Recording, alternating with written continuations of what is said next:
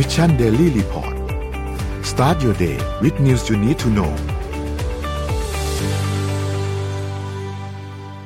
สวัสดีครับยินดีต้อนรับเข้าสู่ Mission Daily Report ประจำวันที่ 25 สิงหาคม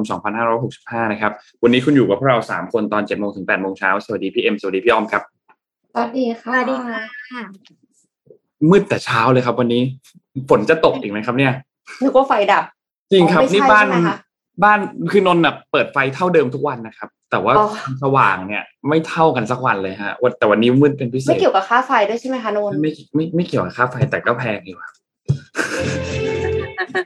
อะโอเคเดี๋ยววันนี้เราก็ค่อยไปอัปเดตเรื่องราวต่างๆกันครับ ว่ามีอะไรเกิดขึ้นบ้างในช่วง 24 ชั่วโมงที่ผ่านมานะครับ เดี๋ยวพาไปดูตัวเลขกันก่อนครับ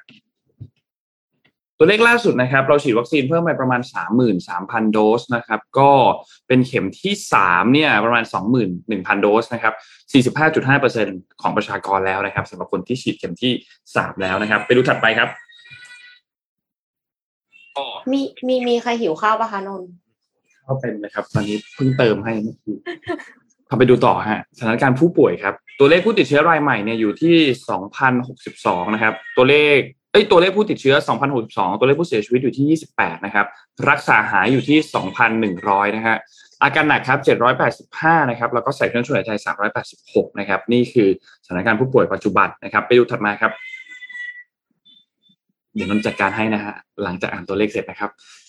ตัวเลขตลาดหลักทรัพย์ครับเซตบ้านเราครับ1,631.55 ติดลบมา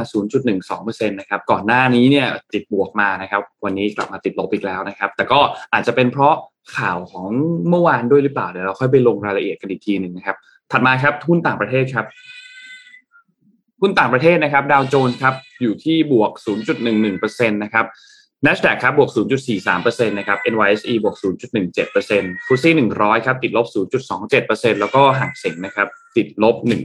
1.20%นะครับถัดมาครับถัดมาราคาน้ำมันดิบอันนี้น่ากลัวครับ เมื่อวานนี้ราคาน้ำมันดิบเนี่ยมีการขึ้นมาค่อนข้างเยอะระหว่างวันนะในช่วงระหว่างวันเนี่ยมุยวิ่งกันเยอะมากนะครับบางจุดมีทะลุร้อยขึ้นมาทั้งคู่เลยนะครับแล้วก็สุดท้ายแล้วเนี่ยปิดที่ประมาณ 94.29 กับ 100.68 นะครับสำหรับราคาน้ำมันดิบโลกครับ ถัดมาครับ ทองคำครับอยู่ที่1,748.59 บวกมา 0.03%นะครับ แล้วก็ฮั่งเส็งนะครับ เออไม่ใช่ฮั่งเส็งฮะ เออคริปโตเคอเรนซีครับ คริปโตบิตคอยเนี่ยอยู่ประมาณ21,000นะครับ Ethereum ประมาณ1,600นะครับ Binance 296ก็ถึงเกือบถึงประมาณ300นะครับ Solana อยู่ที่35นะครับแล้วก็ Bitkub Coin ครับอยู่ที่2.04นะครับทั้งหมดก็ไม่ได้มีการขยับตัวเยอะมากนะครับต้องบอกว่าคริปโตนิ่งๆ แบบนี้มาประมาณสักสัปดาห์หนึ่งสัปดาห์กว่า2สัปดาห์แล้วนะครับ ที่ไม่ได้ขยับเยอะมากก็วิ่งวิ่งอยู่ใกล้ๆตรงนี้นะครับอะนี่คืออัปเดตตัวเลขทั้งหมดครับค่ะอ่าระหว่างที่ให้นนท์ไปดูแลต้องต้องไปดูแลหมอนข้างมันนะคะพูดครับ ก็ อ่าขอเล่าจริงๆแล้วมันค่อนข้างจะเป็นสิ่งที่เตือนภัยซะมากกว่านะคะ เกี่ยวกับ TikTok อะค่ะ คือตอนนี้มีคนเข้าไปเล่น TikTok เยอะมาก แล้วก็มี challenge เยอะมาก มีหลายประเทศอะค่ะ ที่ t ิ k t o k ชาเลนจ์เนี่ยน่ากลัวสุดๆ ไปเลยเอออมคุณแม่ของเอ็มเนี่ยเล่าให้ฟังว่ามีที่อินโดนีเซียให้เด็กกระโดดไปขวางหน้ารถบรรทุกอะค่ะแล้วดูว่ารถบรรทุกคันไหนจะหยุดหรือไม่หยุด ถ้าหยุดก็คือชนะ แต่แน่นอนว่าถ้าไม่หยุดก็คือเสียชีวิต นี่คือ challenge เหรอคะ นี่คือ challenge เราก็คือเกี่ยวของเมืองไทยอะ คือให้ให้ทำสัญญาณมือ ให้รถบรรทุกอะค่ะ ให้เด็กทำสัญญาณมืออยู่ริมถนนแล้วให้รถบรรทุกบีบแต่เป็นทำนองช้าๆๆหรืออะไรประมาณเนี้ยแล้วกลายเป็นว่าการที่ยืนอยู่ริมถนนแล้วรถบรรทุกวิ่งมาเนี่ย มันมีโอกาสเสี่ยงเกิดอุบัติเหตุนะคะเราคือต่อให้สมมติว่าเด็กคนนั้นอาจจะไม่ได้เป็นอะไรอะ่ะ แต่ว่ารถบรรทุกเสียสมาธิในการขับรถเราก็ต้องมานั่งบีบแต่อีกเนี่ย คือมันมันไม่ควรทำเลย แต่ว่าข่าวที่นำมาเนี่ยค่ะ น่ากลัวกว่านั้นค่ะ คือเป็น blackout challenge blackout challenge เนี่ยเป็น challenge ที่ผู้คนรัดคอตัวเอง จนเกือบหมดสติ แล้วก็ถ่ายคลิปลงบนโซเชียลค่ะ คือ challenge เนี้ย พรากชีวิตเด็กไปแล้วหลายสิบคน หนึ่งในนั้นคือเด็กชายชาวอังกฤษวัย 12 ปีอย่างอาร์ชีเบเ r อร์สบี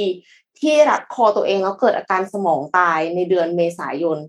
เด็กชายคนนี้นอนโคม่าไม่ได้สติมานานสี่เดือน ก่อนที่จะถอดถูกถอดถูกถอดเครื่องพยุงชีพแล้วก็เสียชีวิต เมื่อวันที่ 6 สิงหาคมที่ผ่านมาค่ะ คือในตอนแรกอาร์ชี่เนี่ยจะถูกประกาศว่า มีอาการก้านสมองตาย แล้วก็ยากที่จะฟื้นขึ้นมาอีกครั้ง แต่ว่าคุณแม่เนี่ย ก็ยังต่อสู้เพื่อลูกชายของตัวเอง ก็เลยไม่ยอมให้ถอดเครื่องพยุงชีพ จนเกิดการยื่นอุทธรณ์กันในศาลก็เลยสามารถยื้อชีวิตน้องได้ถึงสี่เดือน แต่ว่าก็คือคำว่าสี่เดือนคือน้องก็ไม่ตอบสนองนะคะ ก็คือนอนโคม่าเป็นผักแบบเนี้ยสี่เดือนแล้วสุดท้ายก็เลยต้องยอมที่ถอดเครื่องพยุงชีพออกแล้วน้องก็จากไปค่ะ คือตอนเนี้ยน้องจากไปแล้ว แต่ว่าคุณแม่เนี่ยเขาทำการเรียกร้องให้แอปพลิเคชันอย่าง TikTok หรือ Facebook เนี่ยทำอะไรสักอย่างกับ challenge ที่อันตรายขนาดนี้บนแพลตฟอร์มค่ะเขาบอกว่าโซเชียลมีเดียเนี่ยไม่ take action มากพอเกี่ยวกับ content อันตรายเหล่านี้ มีคนกำลังปลูกฝังเด็กๆ ให้เราทำชาเลนจ์แบบนี้อยู่ ซึ่งแบบมันน่าขยะแขยงมาก เพราะว่าคนที่ปลูกฝังอะ ก็เป็นผู้ใหญ่ไม่ได้ว่าเป็นเด็กด้วยนะ แต่คือคุณแบบไม่มีวิจารณญาณคือ ทำไมถึงทำแบบนี้อะค่ะ คุณแม่เนี่ยก็เปิดเผยว่าลูกเอ่อชายหมายถึงว่าคุณแม่ก็คือให้ดูวิดีโอ ให้ให้เว็บไซต์ Mirror เนี่ยดูวิดีโอ ชายวัยสามสิบปีทำ blackout challenge คือเขาบอกว่าคนพวกนี้ต้องรับผิดชอบตำรวจแล้วก็รัฐบาลก็ต้องช่วยกันหยุดเรื่องนี้ แล้วก็เธอยังบอกอีกว่ามีเด็กอีกกว่า 82 คนที่เสียชีวิตจากการทำ blackout challenge คือรัดคอตัวเองจนเกือบหมดสติแล้วถ่ายลงโซเชียลเนี่ย ก็อยากจะให้ระวังกันนะคะว่าว่าเด็กที่บ้านอะ จะทำตามพฤติกรรมลอกเลียนแบบ TikTok Challenge อะไรในในนั้นอีกหรือเปล่า เพราะว่ามันมีอย่างอื่นอีก เช่น School Breaker ซึ่ง School Breaker เนี่ยคือให้กระโดดแล้วให้เพื่อนเตะขาเราจนล้มแล้วหงายหลังอะ แล้วเด็กหญิงคนที่ทำอายุสิบห้าปีก็คือเสียชีวิต อืม คือมันก็คงกระทบกระเทือนทางสมองอะไรเงี้ยค่ะ แล้ว มันก็มีชาเลนจ์อื่น ๆ อีกมากมายที่อันตรายอย่างที่บอกไป เพราะฉะนั้นก็อยากจะให้ทุกบ้านค่ะ ระวังนะคะ ก็เอ็มคิดว่าจริง ๆ แล้วถ้าเด็กยังแบบเล็กอยู่อะ ก็อาจจะยังไม่ให้เขามีติ๊กต็อกของตัวเองเนาะถ้าจะให้เล่นก็คือให้เล่นผ่านพ่อแม่ ให้เป็นแบบเหมือนกับว่า พ่อแม่เป็นคนถ่ายให้ เพราะฉะนั้นทุกครั้งที่เขาจะเล่นอะไรเราก็จะรู้ก่อน ก็จะป้องกันได้ค่ะ อันนี้เห็นด้วยถ้าถ้าอันนี้ขอเสริมของพี่เอ็มก็คือ ถ้าใครได้ดูสารคดีของ Netflix อะค่ะ เรื่อง Social Dilemma จะเห็นนักพัฒนาแอปพลิเคชันไม่ว่าจะเป็น Facebook Instagram ตอนนั้นยังไม่มี TikTok เนาะไม่ไม่ทำสารคดีแล้วก็มี YouTube อย่างเงี้ยค่ะ ฝั่งของคนที่เป็นนักพัฒนาแอปพลิเคชันเหล่านี้เขาพูดเลยว่า ถ้าเขามีลูก เขาจะไม่ให้ลูกใช้ หรือนักพัฒนาเหล่านี้ค่ะ เขาจะให้ลูกใช้ก็ต่อเมื่อลูกอายุสิบสามปีขึ้นไปแล้วเพราะว่ามันเป็นสิ่งที่คอนโทรลยากเด็กยังไม่มีวุฒิภาวะมากพอที่จะเลือกได้ว่า อันเนี้ย มันดีหรือไม่ดีอย่างเงี้ยค่ะ เพราะว่าเวลาสอนเด็กเหมือนสอนจับปูใส่กระด้งอะค่ะ เวลาบอกว่ากินข้าวเสร็จให้ล้างจานอะไม่ใช่ว่าเราบอกทีเดียวแล้วเขาจะจำไปตลอดชีวิตนะเราต้องคอยพูดเรื่องนั้นนะซ้ำๆกินข้าวเราต้องล้างจานนะกินข้าวเราต้องล้างจานนะพูดเป็นลอยๆเป็นพันๆรอบอะค่ะกว่าเขาจะเข้าใจ โดยเฉพาะเรื่องโซเชียลมีเดียเหล่านี้ค่ะอะถูกต้องหนังเรื่องนี้เลย แนะนำว่าผู้ปกครองหรือว่าทุกๆ คนควรดูนะ เพราะว่านักพัฒนาแอปพลิเคชันเนี่ยแอปพลิเคชันแต่ละตัวค่ะ เขาจะต้องมี NLP หรือว่าใช้นักจิตวิทยาเนี่ย เพื่อไปให้ความรู้ให้กับทีมโปรแกรมเมอร์ค่ะ จ้างนักจิตวิทยาไปให้ความรู้กับโปรแกรมเมอร์ว่า เราจะทำ content ยังไงให้คนติด อย่างนั้นเลยนะ แล้วก็ใช้ในแนวของจิตไร้สำนึกกับจิตใต้สำนึก คุยในระดับนั้นเลยไหม content ต่างๆ ที่ลงไปมันก็คือจะเร็วฉุบฉับ เกิดการกระตุ้น เกิดการให้เอ๊ะ อยากดูกดไลค์กดแชร์อย่างเงี้ยค่ะ เด็กก็จะเสพติดเรื่องนี้ด้วยเหมือนกัน ก็คือทำยังไงให้คนกดไลค์กดแชร์แล้ว มันจะ panic ในอนาคตในกรณีที่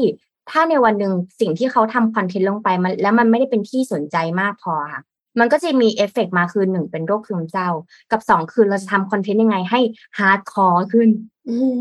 อันตรายขึ้นเสี่ยงขึ้นเรียกยอดวิวมากขึ้น ใช่ใช่ค่ะ แล้วถ้าเกิดผู้ปกครองไม่ได้ไม่ไม่ได้เขาเรียกว่าเราไม่ได้มีความสัมพันธ์ที่ดีกับลูกแต่ที่แรกคือเราไม่ได้ empathy เด็กตั้งแต่ที่แรกเพราะว่าบางทีผู้ปกครองหลายท่านก็ก็ส่งให้ให้ที่ให้คุณตาคุณยายเลี้ยงไงคะแล้วคุณตาคุณยายนี่คือเขาก็เข้าไม่ถึงเทคโนโลยีอยู่แล้วไง มันยิ่งแกลบอะห่างกันไปเรื่อยๆแล้วเนี่ยแนะนำว่าต้องดูหนังเรื่องนี้นะแล้วก็ต้องให้ลูกเนี่ยอยู่ในสายตาเวลาที่จะใช้มือถือเลยอาจจะต้องแบบเขาเรียกว่าล็อกเวลาในการเล่นก็ได้ หรือเล่นก็ได้ให้อยู่ในสายตาเรา อันนี้อันตรายนะออมพูดเลยว่าเรื่องชาเลนจ์เนี่ยอันตรายมากๆติดแล้วติดเลยอ่าแล้วรู้สึกเศร้าแล้วก็รู้สึกกลัว กลัวว่าจะมีคนทำตามอีกเยอะ แล้วก็กลัวว่าชาเลนจ์จะมีมาใหม่ ๆ ที่อันตรายอีกเยอะ อืมอืมอืมเห็นด้วยค่ะอะมาต่อที่ข่าวของอ้อมก็ได้ค่ะไหนๆเราก็ไปเรื่องเกี่ยวกับเทคโนโลยีและแอปพลิเคชันนะเรามาคุยในเรื่องของบริษัท Apple ให้พนักงานกลับไปทำงานที่บริษัทแล้วค่ะ อ่า ที่ซิลิคอนวัลเลย์นะคะสำหรับเลย ใช่สำหรับเดือนหน้าแต่ว่าของเทสลาเนี่ย ทางอีลอนมัสก์เขาบอกว่า ถ้าใครไม่เข้าทำงาน คุณถือว่าคุณลาออกแต่ของทีมคุกอะค่ะเขามีความ empathy อยู่นะเขาใช้คำพูดที่อ่อนโยน เออกลับมาทำงานนะ เอาแค่แบบ เออสามวันต่อสัปดาห์ก็ได้นะอย่างเงี้ย แต่ปรากฏว่าพนักงานนะคะจริงๆแล้ว Apple เนี่ยเขาจะมี keyword อันหนึ่งคือคำว่า Apple Together ที่ทางบริษัท HR เขาจะใช้กันนะคะ แต่ปรากฏว่าคำ ตั้งแต่เขากลับไปทำงานในช่วงสถานการณ์โควิดเขากลับไปทำงานที่บ้านค่ะเขาก็ไม่อยากจะกลับมาทำงานที่ออฟฟิศแล้วค่ะ ค่ะ ดังนั้นเนี่ยสิ่งที่เกิดขึ้นเลยคือมันมี อันนี้อาจจะเป็นโจทย์อีกสำคัญอีกอย่างหนึ่งก็คือบริษัทที่ทำงานเกี่ยวกับทางด้านเทคโนโลยีอย่างเช่นซิลิคอนวัลเลย์เนี่ยเขาสร้าง ecosystem ขึ้นมาให้แต่ละบริษัทระดับโลกไม่ว่าจะเป็น Alphabet อย่าง Google Apple อย่างเงี้ยค่ะ ไปสร้าง ecosystemและทำของด้วยกันถูกไหมคะอ่า แล้วมันก็จะมีผลในเรื่องของ เศรษฐกิจ มีผลในเรื่องของสังคม มีผลในเรื่องของเทคโนโลยี แต่ถ้าสมมุติว่าพนักงานแต่ละบริษัทแต่ละบริษัทอะค่ะไม่อยากกลับเข้าไปทำงาน มีผลได้ว่าในอนาคต productivity อาจจะไม่เกิดค่ะ โดยเฉพาะ มีการเข้าไปสำรวจนะคะว่าตัวเลขจาก Morning Consult เนี่ยกลุ่มวิเคราะห์ข้อมูลแนะนำว่าประมาณครึ่งหนึ่งของพนักงานเทคโนโลยีทั้งหมดเนี่ยที่กลับไปทำงานที่บ้านนะคะเขาเนี่ยไม่อยากจะกลับมาทำงานในบริษัทแล้ว แบบสมบูรณ์เลยนะ คือแบบร้อยเปอร์เซ็นไม่อยากกลับมาทำงานแล้วอยากจะ work remotely 100%เลยไปอย่างนั้นเลยนะคะ แล้วก็โดยส่วนใหญ่เนี่ยเขาจะไม่สนใจผลตอบแทนแบบเต็มเวลาด้วยนะ สมมุติว่าถ้าแบบว่าเออโอเค ถ้าแรกให้กลับไปทำงานสามวันต่อสัปดาห์ ฉันขอคิดค่าแรงสามวันต่อสัปดาห์ก็ได้ เป็นแบบนี้ไปแล้วนะคะยอมแลกยอมแลกยอมแลกนะคะ แล้วก็เอ่อหรือแม้แต่ถ้าเมื่อกี้พูดในเรื่องของ Apple เนาะหรือแม้แต่ของเทสลาที่อีลอนมาบอกว่า เอ้ย ถ้าคุณไม่เข้ามาทำงานในบริษัทอย่างน้อย 40 ชั่วโมงต่อสัปดาห์ คุณถือว่าคุณออกจากบริษัทไปเลย อีกทางหนึ่งบริษัทแม่เนี่ย ผู้บริหารของบริษัทแม่อย่าง Facebook Meta เนี่ยก็ ได้ได้ลองเอา Metaverse นะคะมาจำลองทำงานเสมือนจริงไงค่ะเอออันนี้ไอเดียใช่ใช่อันนี้ไอเดียดีเหมือนกันนะ ก็คือว่าโอเคไหนๆไม่มีคนอยากเข้ามาทำงานในออฟฟิศแล้วใช่ไหม งั้นเราใช้ตัวเมตานี่แหละ ให้พนักงานอะเข้ามาทำงานกันได้ง่ายขึ้น เหมือนสุดท้ายแล้วอะ Facebook ไม่ได้ทำเมตาเวิร์สสำหรับคนอื่นนะ เหมือนทำมาใช้กับของตัวเอง เออเข้าใจแล้วสร้างสังคมข้างในใช่เขาต้องสร้างสังคม ไม่งั้นเดี๋ยวลูกน้องเขาก็จะหายไปนะคะ เพราะฉะนั้นเนี่ยอีกอันนึงก็เลยอันนี้เป็นไอเดียที่ดีที่ Facebook เนี่ยได้ลองนำตัว Meta มาใช้กับองค์กรนะคะ หรือในขณะเดียวกัน Dropbox เป็นบริษัทที่จัดเก็บไฟล์เนาะขนาดใหญ่ แล้วก็ใช้มานานแล้วนะคะ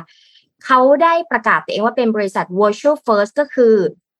ใช้ให้พนักงานเนี่ย คาดว่า 90%ของ ของเวลาที่ทำงานที่บ้านนะคะ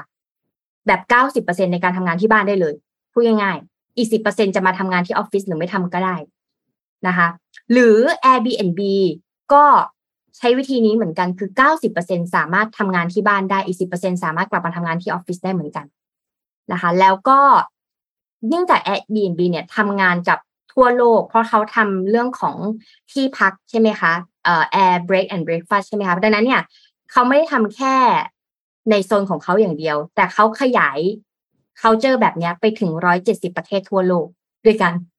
โจทย์ยากเหมือนกันนะ หรือสุดท้ายแล้วเนี่ย Google จริง ๆ แล้วในการกลับไปทำงานในบริษัทค่ะ Google อะเป็นเจ้าแรก ๆ ที่ใช้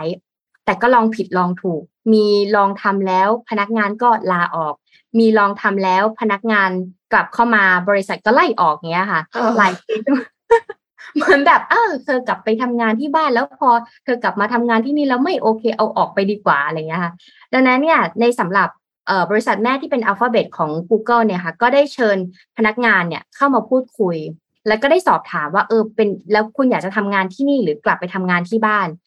โดยส่วนใหญ่แล้วอะค่ะ คนที่อยากกลับไปทำงานที่บ้านกลับเป็นฝ่ายของบริหารจัดการฝ่าย manager เพราะเขารู้สึกว่าเขาควบคุมงานได้ง่ายกว่าและดีกว่านะ ดังนั้นเนี่ยอันนี้ก็เป็นอีกโจทย์หนึ่งที่ที่เราจะต้องมา follow กันว่า ถ้าสมมติว่าบริษัท tech ระดับโลกอะค่ะ ที่มี productivity เวลาอยู่ด้วยกันเขาจะเกิด productivity เกิดไอเดียใหม่ ๆ อย่างของถ้าเป็นบริษัทสตาร์ทอัพหรือ Google เนี่ยเขาจะมีห้องอาหาร canteen ใช่ไหมคะที่ทุกคนสามารถจะเอ่อที่ทุกคนแต่ละแผนกสามารถมากินข้าวด้วยกัน แล้วก็แชร์ไอเดียกันได้เนี่ยค่ะ จุดนั้นเป็นจุดที่สำคัญที่ทำให้บริษัท Google หรือบริษัทสตาร์ทอัพใหญ่ เขามีไอเดียใหม่ ๆ ในการทำงานออกมา มีมี productivity ใหม่ ๆ ที่มัน launch ออกมา แต่ถ้าเขาไม่ได้คุยกันแบบนี้ค่ะ มันอาจจะเอฟเฟกในอนาคตว่ามันจะมี productivity ใหม่ ๆ ออกมาอีกไหมอันเนี้ยอาจจะต้องมา follow กันอีกทีหนึ่งเดี๋ยวเรามาดูกันว่าหลังจากนี้ หลังจากนี้อีกปีสองปีเนี่ย เราจะเห็นการเปลี่ยนแปลงอะไรบ้างกับอุตสาหกรรมเทคโนโลยีแล้วก็ tech startup ด้วย ประมาณนี้ค่ะต้อง follow ตามตะกี้นี้ที่ที่อ้อมบอกว่าคนที่อยากให้เข้าไปทำงานในออฟฟิศใช่ไหมคะที่ว่าเป็น manager ค่ะ ให้กลับไปทำงาน on-site อ่าเพราะว่าเขาบริหารจัดการยากเนาะถ้าไม่อย่างนั้น แต่ว่าคือเอ็มสังเกตว่า developers อะค่ะซอฟต์แวร์ developers อะเขาจะไม่ค่อยอยากจะกลับเข้าไปทำงานในออฟฟิศด้วยความที่อาจจะเป็นเพราะว่า nature เขาอะมันต้อง concentrate มันต้องแบบโฟกัสมากๆแล้วก็คือทำอะไรนานๆ แต่ว่าถ้าเข้าไปทำงานในออฟฟิศปั๊บก็จะมีเสียงนู้นเสียงนี้คนมาเรียกก็จะกลายเป็นว่าไม่สามารถที่จะ concentrate ได้นานๆใช่ไหมคะคือแบบว่าโปรแกรมเมอร์ก็จะไม่ค่อยชอบ แต่ว่าในขณะที่เจ้านายเนี่ยก็จะแบบเหมือนอยากรู้ว่าลูกน้องทำงานหรือเปล่าแล้วทำงานไปถึงไหนแล้ว เพราะฉะนั้นก็คือรู้สึกว่าทำงานที่บ้านเนี่ยไม่สะดวกเลย นี่กำลังแบบเอาเวลางานไปทำกับข้าวหรือเปล่านะหรืออะไรอย่างเงี้ยก็คือ ก็น่าจะเป็นประมาณนั้น แต่ว่าตัวลูกน้องเองก็รู้สึกว่าอึดอัดเนาะเวลาที่มีคนมาจ้องเราอยู่ตลอดเวลา เพราะฉะนั้นก็เลยอาจจะรู้สึกโอเคกว่าถ้าทำงานที่บ้าน เอ็มคิดว่ามันเหมือน มันไม่น่าจะมี solution อะไรที่มัน perfect ร้อยเปอร์เซ็นต์แต่ว่า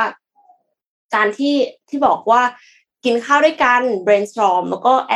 แลกเปลี่ยนไอเดียอะไรเงี้ยค่ะ เอ็มคิดว่ามันทำได้นะ โดยที่หมายถึงว่าเป็นครั้งคราวอะ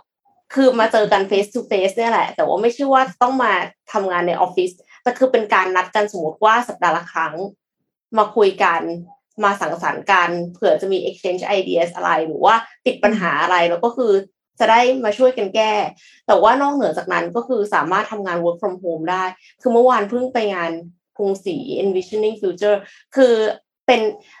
ไปพูดกันเรื่อง future of work นี่แหละค่ะ แล้วเสร็จแล้วก็เลยคุยกันเรื่องว่า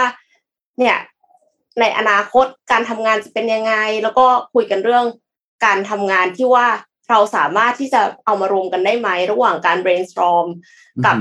กับการ work remotely เพื่อที่จะให้สะดวกทั้งสองฝ่าย เพราะว่าเท่าที่เอ็มคุยกับสตาร์ทอัพมาหลายสตาร์ทอัพเนี่ย part ที่เขากลับไปทำงานในออฟฟิศคือคนอื่นๆ ฝั่ง business แต่ว่าถ้าเป็นฝั่ง developers เนี่ย ไม่ใช่ ฝั่ง developers ปัจจุบันนี้ยัง work remotely กันอยู่ด้วยความที่อ้อมอยู่ทั้งสองขาฝั่งของโปรแกรมเมอร์ แล้วก็ฝั่งของผู้บริหารน่ะ อ้อมกลับชอบความเป็นโปรแกรมเมอร์นะ เพราะว่ามันทำให้เราอะทำงาน productivity ได้ดีขึ้น ใส่หูฟังเขียนโค้ดอะไรอย่างเงี้ยค่ะแต่พออะไรที่มันเป็นงานบริหารเนี่ยมันต้องพบปะผู้คนเนี่ยเคยเคยคุยกับ เคยคุยกับน้องๆที่เป็นทีมเซลล์น้องๆทีมเซลล์เนี่ยหรือ marketing เขาอยากจะมาเจอกัน เราบอกว่าถ้าบางทีเราเจอกันเราอาจจะไม่ชอบกันก็ได้นะเพราะงานเราดีมากไงแต่ถ้าเราอยู่ด้วยกันเราจะแบบทำไมเธอยืมของของฉันแล้วเธอไม่คืนเข้าห้องน้ำทำความสะอาด มันจะมีเรื่องอะไรเล็กๆน้อยๆแบบ เรื่องของการเข้าสังคมกันอยู่ร่วมกับผู้อื่นเนี่ยเรื่องอันเนี้ยเรื่องง่าย ๆ มันแต่มันจะเป็นบุคลิกภาพอาจจะคราชกันใช่แต่ที่สำหรับโปรแกรมเมอร์เนี่ยเขาจะบอกว่าเฮ้ยชอบมาก ผมเลือกแล้ว ผมจะไม่กลับเข้าไปทำงานที่ออฟฟิศแล้วผมอยู่อย่างนี้แหละ ผมชอบงานผมดีมาก อันนี้ก็ก็ก็ก็น่าสนใจ อืม ฝากไว้ฝากไว้ ครับเมื่อกี้พี่อ้อมแอบแตะแตะทีมคุกนิดนึง แตะแตะแอปเปิลนิดนึงนนก็เลยอ่าตอนแรกจะปิดท้ายข่าวนี้แต่เอาซะหน่อยแล้วกันนะฮะในฐานะ fanboy แอปเปิลเอ่อแอปเปิลเมื่อวานนี้เนี่ยมีการเปิดเขาเรียกว่าส่งการ์ดบัตรเชิญครับ วันที่ 7 กันยายน 2022 ส่งภาพเข้าไปแล้ว เดี๋ยวทีมงานเอาภาพขึ้นมาอีกทีหนึ่งนะครับ ชื่ออีเวนต์รอบนี้เนี่ยคือ Far Out ครับ เป็นอีเวนต์ใหญ่ครั้งหนึ่งของ Apple ซึ่งก็จะอยู่ในช่วงประมาณนี้แหละ เดือนกันยายนของทุกๆ ปีนะครับ ซึ่งก็ทุกท่านเนี่ยก็จะรู้กันว่าเดือนนี้เป็นเดือนที่ Apple เนี่ยปกติจะเปิดตัว iPhone ใหม่นะครับปีนี้เนี่ยก็เป็น iPhone 14 นะครับ ก็รอติดตามดูครับว่า iPhone 14 ปีนี้เนี่ยจะมาเป็นรุ่นไหน แต่คิดว่าน่าจะมาเนี่ยคือหลักๆเนี่ยนะครับมี iPhone 14 Pro iPhone 14 Pro Max Pro Max แล้วก็ iPhone 14 ปกตินะครับ แต่ดูเหมือนว่าตัว iPhone ที่เป็น iPhone mini อะน่าจะไม่มีนะครับ อาจจะไม่มีแล้วไม่ทำแล้วนะครับ ก็หลักๆคิดว่าน่าจะมาเป็น 3 รุ่นนะครับ แต่จะมาเป็นชิปแบบไหนเป็นรูปแบบไหนยังไงเนี่ยรอรอติดตามกันเรื่องสเปคเรื่องอะไรกันอีกทีหนึ่งนะครับ แต่คิดว่าหน้าจอน่าจะขยายใหญ่ขึ้น นะครับในเวอร์ชันที่ไม่ได้เป็น Pro เนี่ยนะครับเป็นเวอร์ชันเบอร์ iPhone 14 ธรรมดาเนี่ยน่าจะไปอยู่ที่ 6.7 นิ้วนะครับส่วนอีก 2 รุ่นที่เป็น iPhone 14 Pro กับ 14 Pro Max ตอนนี้เนี่ยเท่าที่นนลองหาข้อมูลเนี่ยเขายังไม่ได้มีการบอกมาว่ามันจะเป็นขนาดกี่นิ้วนะครับแต่ก็น่าจะใกล้ใกล้เคียงกันสำหรับตัวรุ่น Pro แล้วก็รุ่น Pro Max น่าจะใหญ่กว่านะครับอีกอันนึงที่จะเปิดตัวในวันนั้นเช่นเดียวกันเนี่ยข่าวลือมาคือ Apple Watch นะครับซึ่งปีนี้จะเปิดตัวถึง 3 รุ่น นะครับน่าสนใจมากปกติเราจะมีหลักๆเนี่ยคือ 2 รุ่นก็คือตัวซีรีส์ที่เป็น5 4 3 5 6 7 8 รอบนี้จะเป็นซีรีส์8นะครับก็จะเป็นตัว Apple Watch รุ่นหลักของเขา แล้วก็จะมีอีกรุ่นหนึ่งที่เป็นรุ่นประหยัดคือรุ่น SE นะครับก็จะมีการเปิดตัวใหม่เหมือนกันนะครับและรุ่นใหม่ที่ยังไม่เคยเปิดตัวมาก่อนก็คือเป็น Apple Watch Pro นะครับยังไม่แน่ใจนะว่าจะใช้ชื่อนี้หรือเปล่านะครับแต่สื่อเนี่ยก็บอกว่าตัว รุ่นโปรเนี่ยนะครับ จะเป็นรุ่นที่ขนาดเนี่ยมันจะประมาณสักสองนิ้วหน้าจอนะครับ ประมาณสองนิ้วนะครับ แล้วก็มีความทนมากขึ้นคือ ณตอนเนี้ยเรายังไม่รู้เลยว่ามันมีสเปคอะไรที่ดีกว่ารุ่นทั่วไปบ้าง แต่เขาก็บอกประมาณว่ามันจะสำหรับคนที่ออกกำลังกายเล่นกีฬาอะไรที่มันแบบ extreme นิดนึงอะไรอย่างเงี้ย ต้องการความแข็งแรงของตัวอุปกรณ์ หรือว่าจะมีวัสดุที่มันดีกว่านะครับ ก็รอดูว่าว่าจะเป็นยังไง อันนี้นนก็รอติดตามดู แต่เขาคาดว่าไม่น่าจะถูกครับ น่าจะแพงครับ น่าจะอาจจะอยู่ประมาณเก้าร้อยถึงพันเหรียญนะครับน่าจะราคาเราก็ฟอลโล่ทุกอัน แต่เราก็ เราก็ช็อกว่ามันจะไม่มีมินิแล้ว เพราะเราชอบมินิมือเราเล็กอ่าเป็นรุ่นรุ่นเล็กใช่ไหมครับ สะดวกใช่ไหมคะใช่เป็นอันใหญ่ที่เลยหล่นหล่นจากมือทุกทีเลยถ้ามันไม่มีมินิแล้วจะเกิดอะไรขึ้น กับอีกอันนึงครับที่นอกจาก iPhone 14 นอกจากตัว Apple Watch แล้วก็น่าจะมี AirPods Pro อีกอันหนึ่งนะครับ ซึ่ง AirPods Pro เนี่ยตั้งแต่ปี 2019 เขาเปิดตัวมาเนี่ยนะครับ ก็ยังไม่ได้มีการอัปเดตอีกเลย ไม่ได้อัปเกรดเลย iPhone ปกติไอไอตัว AirPods ปกติเนี่ยมีการอัปเกรดมาเรื่อยรุ่น 1 รุ่น 2 อย่างล่าสุดมีรุ่นที่ 3 นะครับ ก็อัปเกรดมาเรื่อยๆนะครับแต่ AirPods Pro เนี่ยยังไม่ได้อัปเกรด ซึ่งรอบนี้เนี่ยจะมาเป็นรูปแบบไหนเนี่ยรอติดตาม แต่เขาบอกว่าอาจจะมีตัวการอัปเดตอัปเดตตัว motion sensor เข้ามานะครับที่สามารถที่จะ tracking พวก activity fitness ต่างๆเนี่ยได้มากขึ้นนะครับ แล้วก็ยังมีข่าวลือเกี่ยวกับเรื่องของตัว iOS 16 watchOS 9 ที่จะ มาอัปเดตเป็นตัวใหม่ด้วยนะครับส่วนในเรื่องของตัว iPad Pro ที่เป็นชิป M2 แล้วก็ตัว Mac Pro รุ่นใหม่เนี่ยยังเป็นข่าวลืออยู่เท่านั้นนะครับ เพราะฉะนั้นหลักๆ โฟกัสคงไปอยู่ที่ iPhone 14 Apple Watch ถ้ามี AirPods Pro รุ่นที่ 2 มาด้วยนี่ก็เป็น extra แล้วล่ะนะครับนั่นก็วันที่ 7 กันยายนครับ รอติดตามกันดูครับสำหรับแฟนบอย Apple ทั้งหลาย นนก็เล็ง Apple Watch อยู่ครับ รอบนี้ รอดูครับว่าจะน่าสนใจแค่ไหน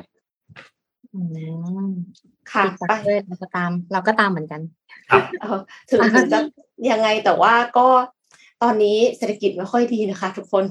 ใจเย็นๆกันไว้นะคะ คือถ้าสมมติว่าของมันต้องมีไปสักทุกอย่างเนี่ยมันจะไม่มีเงินจ่ายค่าไฟกันนะคะ ทุกคนอ่าไปที่เรื่องของสุขภาพกันสักนิดนึงค่ะอ่าพาร์กินสันเนี่ยเป็นโรคที่ affect คนจำนวนมากนะคะ แค่ที่ในสหรัฐอเมริกาเนี่ย มีคนที่เป็นโรคพาร์กินสันถึงราวหนึ่งล้านคน แล้วก็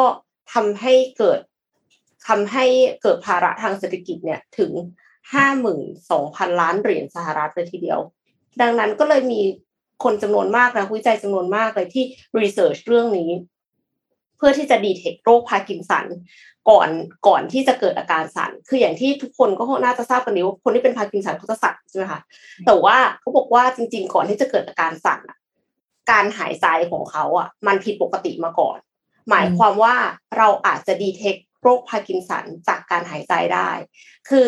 วิธีอื่นๆ ก่อนหน้านี้ที่เขาจะใช้ detect โรคพาร์กินสันก่อนที่มันจะสั่นคือเขาเอาน้ำในสมอง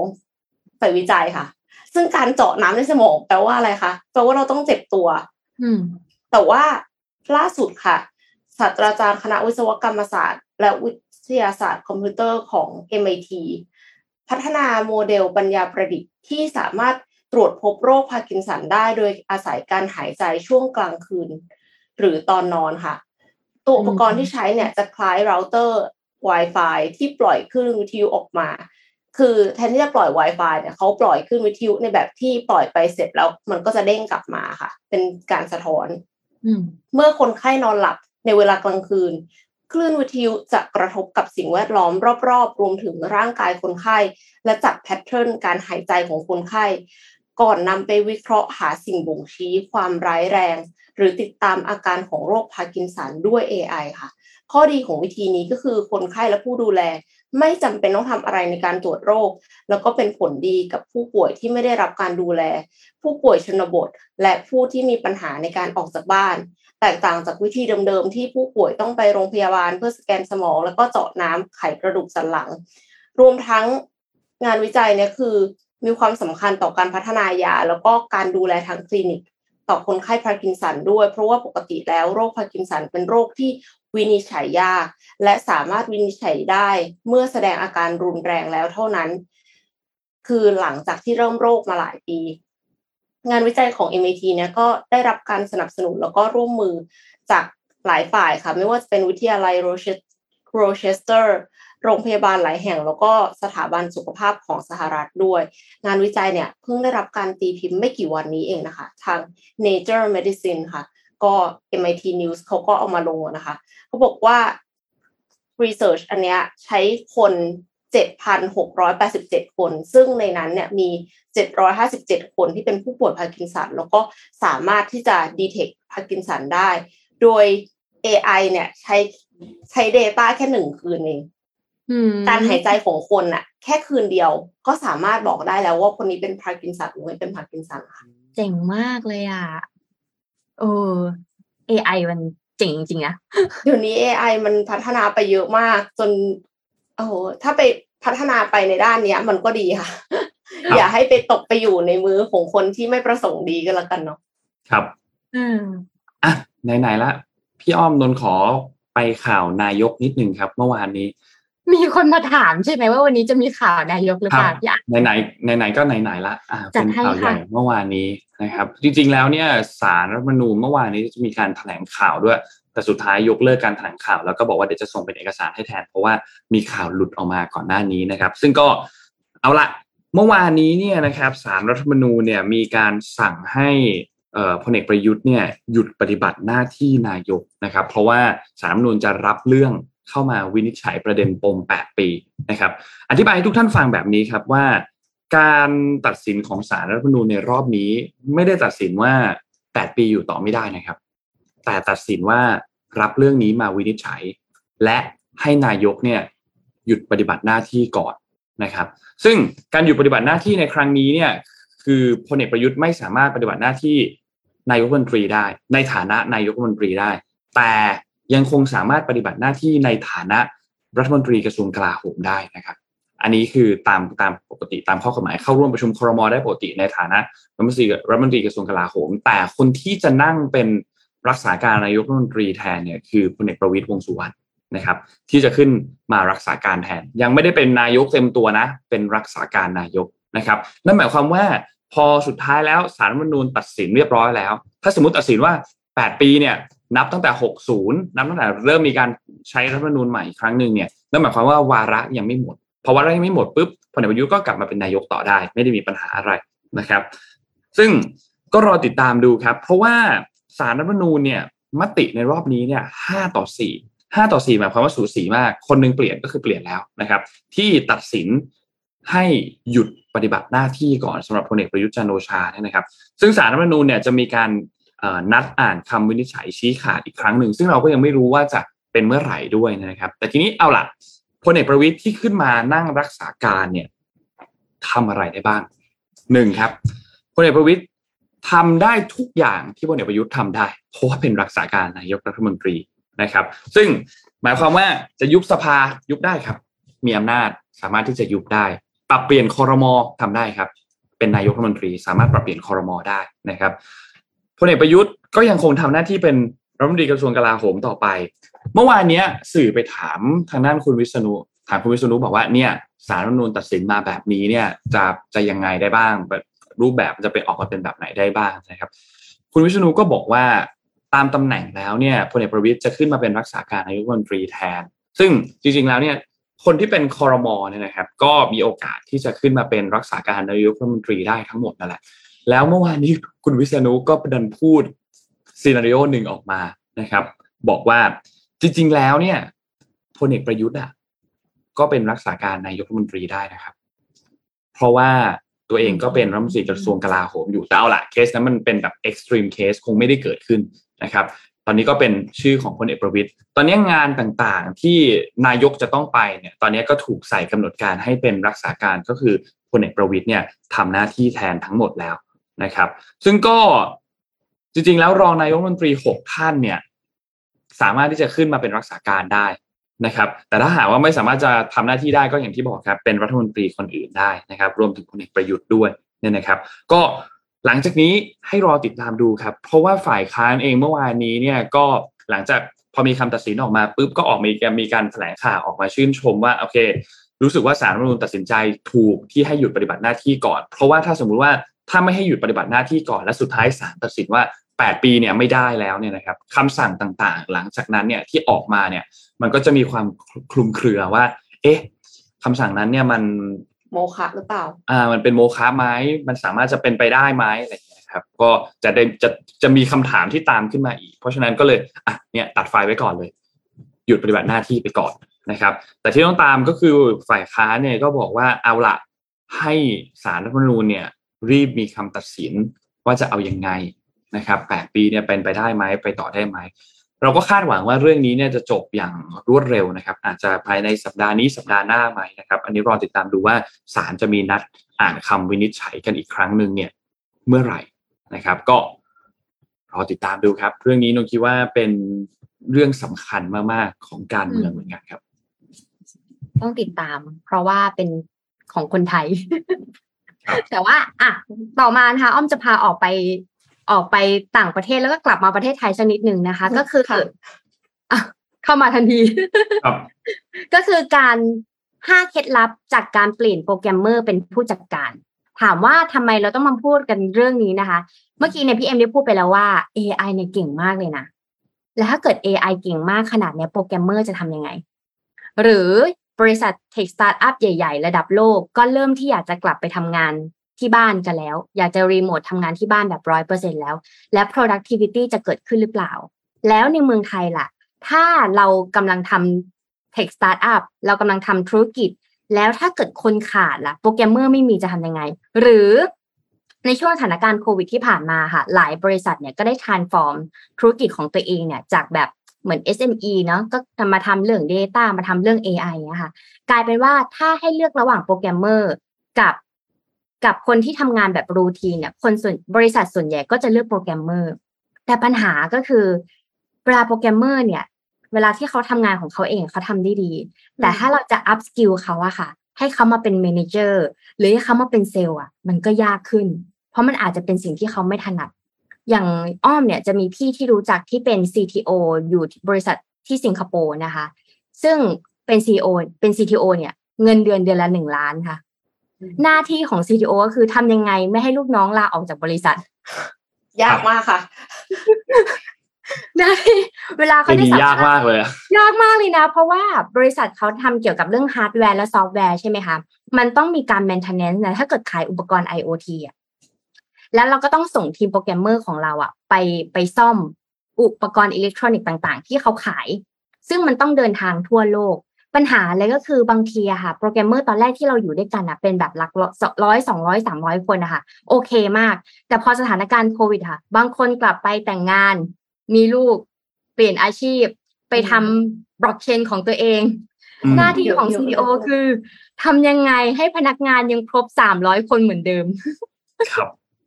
อันนี้ก็ยากมากดังนั้นเนี่ยวันนี้ก็เลยจะเอาทิคเทคนิคนะคะว่า ถ้าบริษัทของเราเริ่มมีทีมโปรแกรมเมอร์และทีมโปรแกรมเมอร์เนี่ยต้องไป upskill เป็นฝั่งของ manager หรือโปรแกรมเมอร์เองเนี่ยจะต้องเป็นเซลล์ไปขายของให้กับลูกค้า เพื่อคุยกับลูกค้าโดยตรงอะค่ะ เราจะมีวิธีการเตรียมตัวยังไงนะคะ อย่างแรกเลยก็คือ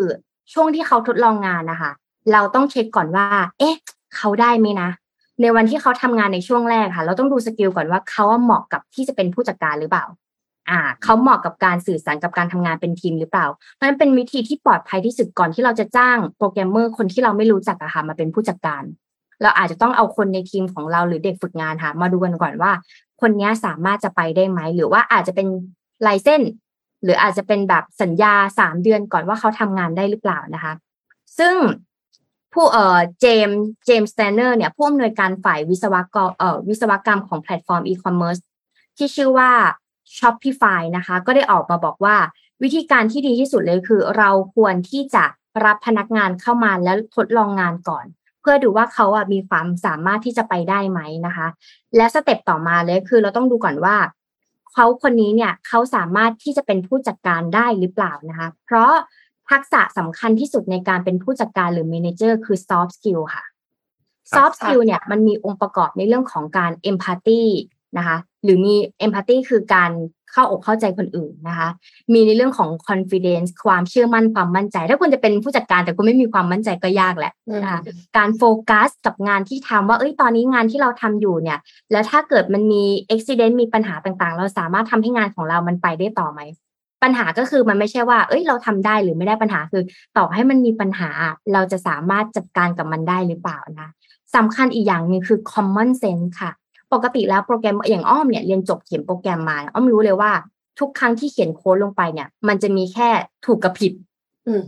yes กับ no ถูกไหมคะ แต่พอเราเป็น manager แล้วอะค่ะ เราต้องมี common sense นะ มันต้องมีเรื่องของการ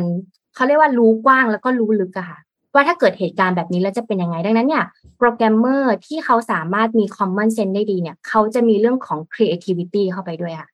สังเกตหลายครั้งแล้ว มีกิจกรรมวาดรูประบายสีเล่นดนตรี มีกิจกรรมต่างต่างหากที่ไม่ได้เกี่ยวกับการเขียนโค้ดอะค่ะสองอย่างเนี้ย มันจะรีเลทได้ดีใช่มีงานอดิเรกอื่น ๆ มันทำให้เขาเนี่ยมี common sense ได้ดีนะคะ อันนี้แบบไปต่อเลยนะ ต่อมาก็คือพอเราเห็นแล้วว่าเออคนนี้นะมีแววแล้วจัดการงานได้ดี แล้วก็คิดว่ามีความภาวะความเป็นผู้นำได้ดี เพราะามี soft skill ได้ดี ต่อมาเนี่ยเราจะให้เขาเนี่ยทดลองสอนคนอื่นก่อนทางทางที่เขาไม่ได้เป็น manager นะอ่าอย่างสมมติว่าเรามีโปรแกรมเมอร์ที่เป็นในฝั่งของจูเนียแล้วรู้สึกว่าเฮ้ยน้องคนนี้ทำงานดีมากๆเลย ลองให้น้องคนนี้ไปสอนงานคนอื่น อ่า ลองให้น้องคนนี้ไปสอนงานเด็กใหม่ เด็กฝึกงานที่เข้ามา และดูว่าเขามีเทคนิคในการสอนยังไงเขามีเทคนิคในการสื่อสารยังไง เพราะอย่างโปรแกรมเมอร์เนี่ยเขาเขาเก่งอยู่แล้วในเรื่องการเขียนโค้ดเนี้ยค่ะ แล้วเราต้องมาดูก่อนว่าเขาสามารถที่จะถ่ายทอดเป้าหมายงานของเขาเนี่ยให้กับน้องคนอื่นได้เข้าใจหรือเปล่า แล้วก็มาวัดกันที่น้องฝึกงานหรือเด็กใหม่คนนั้นนะเข้าใจไหมถ้าสมมติว่าน้องฝึกงานคนนั้นรู้สึกว่า เอ้ย เข้าใจ เห็นภาพ follow ได้ทำงานได้ แสดงว่า โปรแกรมเมอร์คนนี้เนี่ย สามารถที่จะ up level ตัวเองเป็น manager ได้แล้วนะคะ อ่านะคะ ต่อมา ข้อที่สามพอเหลืออีกสองเหลืออีกสองข้อนะคะ เสริมทักษะการจัดลำดับความสำคัญและการสื่อสารค่ะ ปกติแล้วเนี่ยในวันที่งานเราเริ่มเยอะขึ้นนะคะ ในฐานะที่เป็น manager เนี่ย เราอาจจะต้องเรียง priority ของเราว่าอันไหนด่วนสำคัญไม่ด่วนไม่สำคัญ อันนี้เราจะเรียนบ่อยมาก ๆ เลย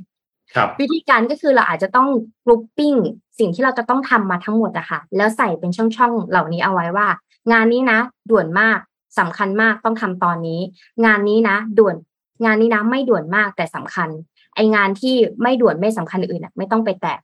แต่ถ้าเราเป็นนักวางแผนที่ดีอะค่ะ เราจะเลือกทำงานที่ไม่ด่วนแต่สำคัญก่อนทำงานล่วงหน้าไปเลย เพราะถ้าเราไม่ทำงานที่มันด่วนเอ่อไม่ด่วน แล้วก็สำคัญก่อนแรก ๆนะคะ ไองานเหล่านั้นนะคะ มันจะด่วนและสำคัญแล้วก็จุกตูดทีหลัง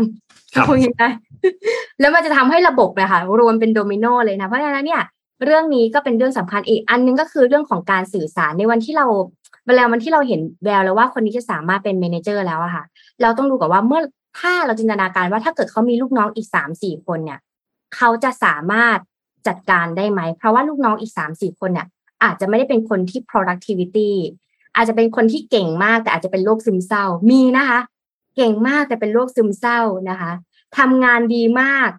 แต่ว่า mindset ไม่ดีเนี่ยค่ะเมนเจอร์คนนี้จะมีวิธีการรับมือเรื่องนี้ยังไง บางทีเมนเจอร์เนี่ยหน้าที่ของเขาคืองานอาจจะไม่ได้หนักมากนะคะแต่ไปนั่งฟังเรื่องราวของลูกน้อง ฟังก่อน แล้วค่อยมาตบทีหลังว่าโอเค พี่เข้าใจนะว่างานมันมีปัญหา เพราะฉะนั้นเนี่ยสิ่งที่ทำเลยก็คืออะเราจะจัดการเรื่องนี้ยังไงดีนะคะ อย่างอย่างที่อย่างคนอย่างทีมที่อ้อมรู้จักอย่างฝั่งของบริหารนะคะโปรแกรมเมอร์หลาย ๆ ท่านก็เป็นโรคซึมเศร้าเยอะเหมือนกันค่ะ จากงานที่กดดันจากงานที่เครียดนะคะ เพราะฉะนั้นสิ่งที่ manager จะต้องทำเลยก็คืออาจจะต้องเบรกเรื่องงานแล้วต้องคุยกับเขาให้มากขึ้น เพราะเมื่อไหร่ก็ตามที่งานมันกระจุกกับเขามากเกินไปค่ะ มัน panic มันเอฟเฟกกับงานหลาย ๆ อย่างนะคะ แล้วก็ข้อที่สี่ก็คือ เอ่อในฐานะที่โปรแกรมเมอร์คนนี้เขาจะเป็น manager แหละ เขาก็ต้องยอมรับได้ว่าเขาอาจจะไม่ได้คุยแค่แผนกของโปรแกรมเมอร์อย่างเดียวเขาอาจจะต้องไปคุยกับผู้จัดการของฝั่ง HR อาจจะต้องเดินเข้าไปคุยกับผู้บริหาร อาจจะต้องไปคุยกับ Head of Marketing อย่างเงี้ยค่ะ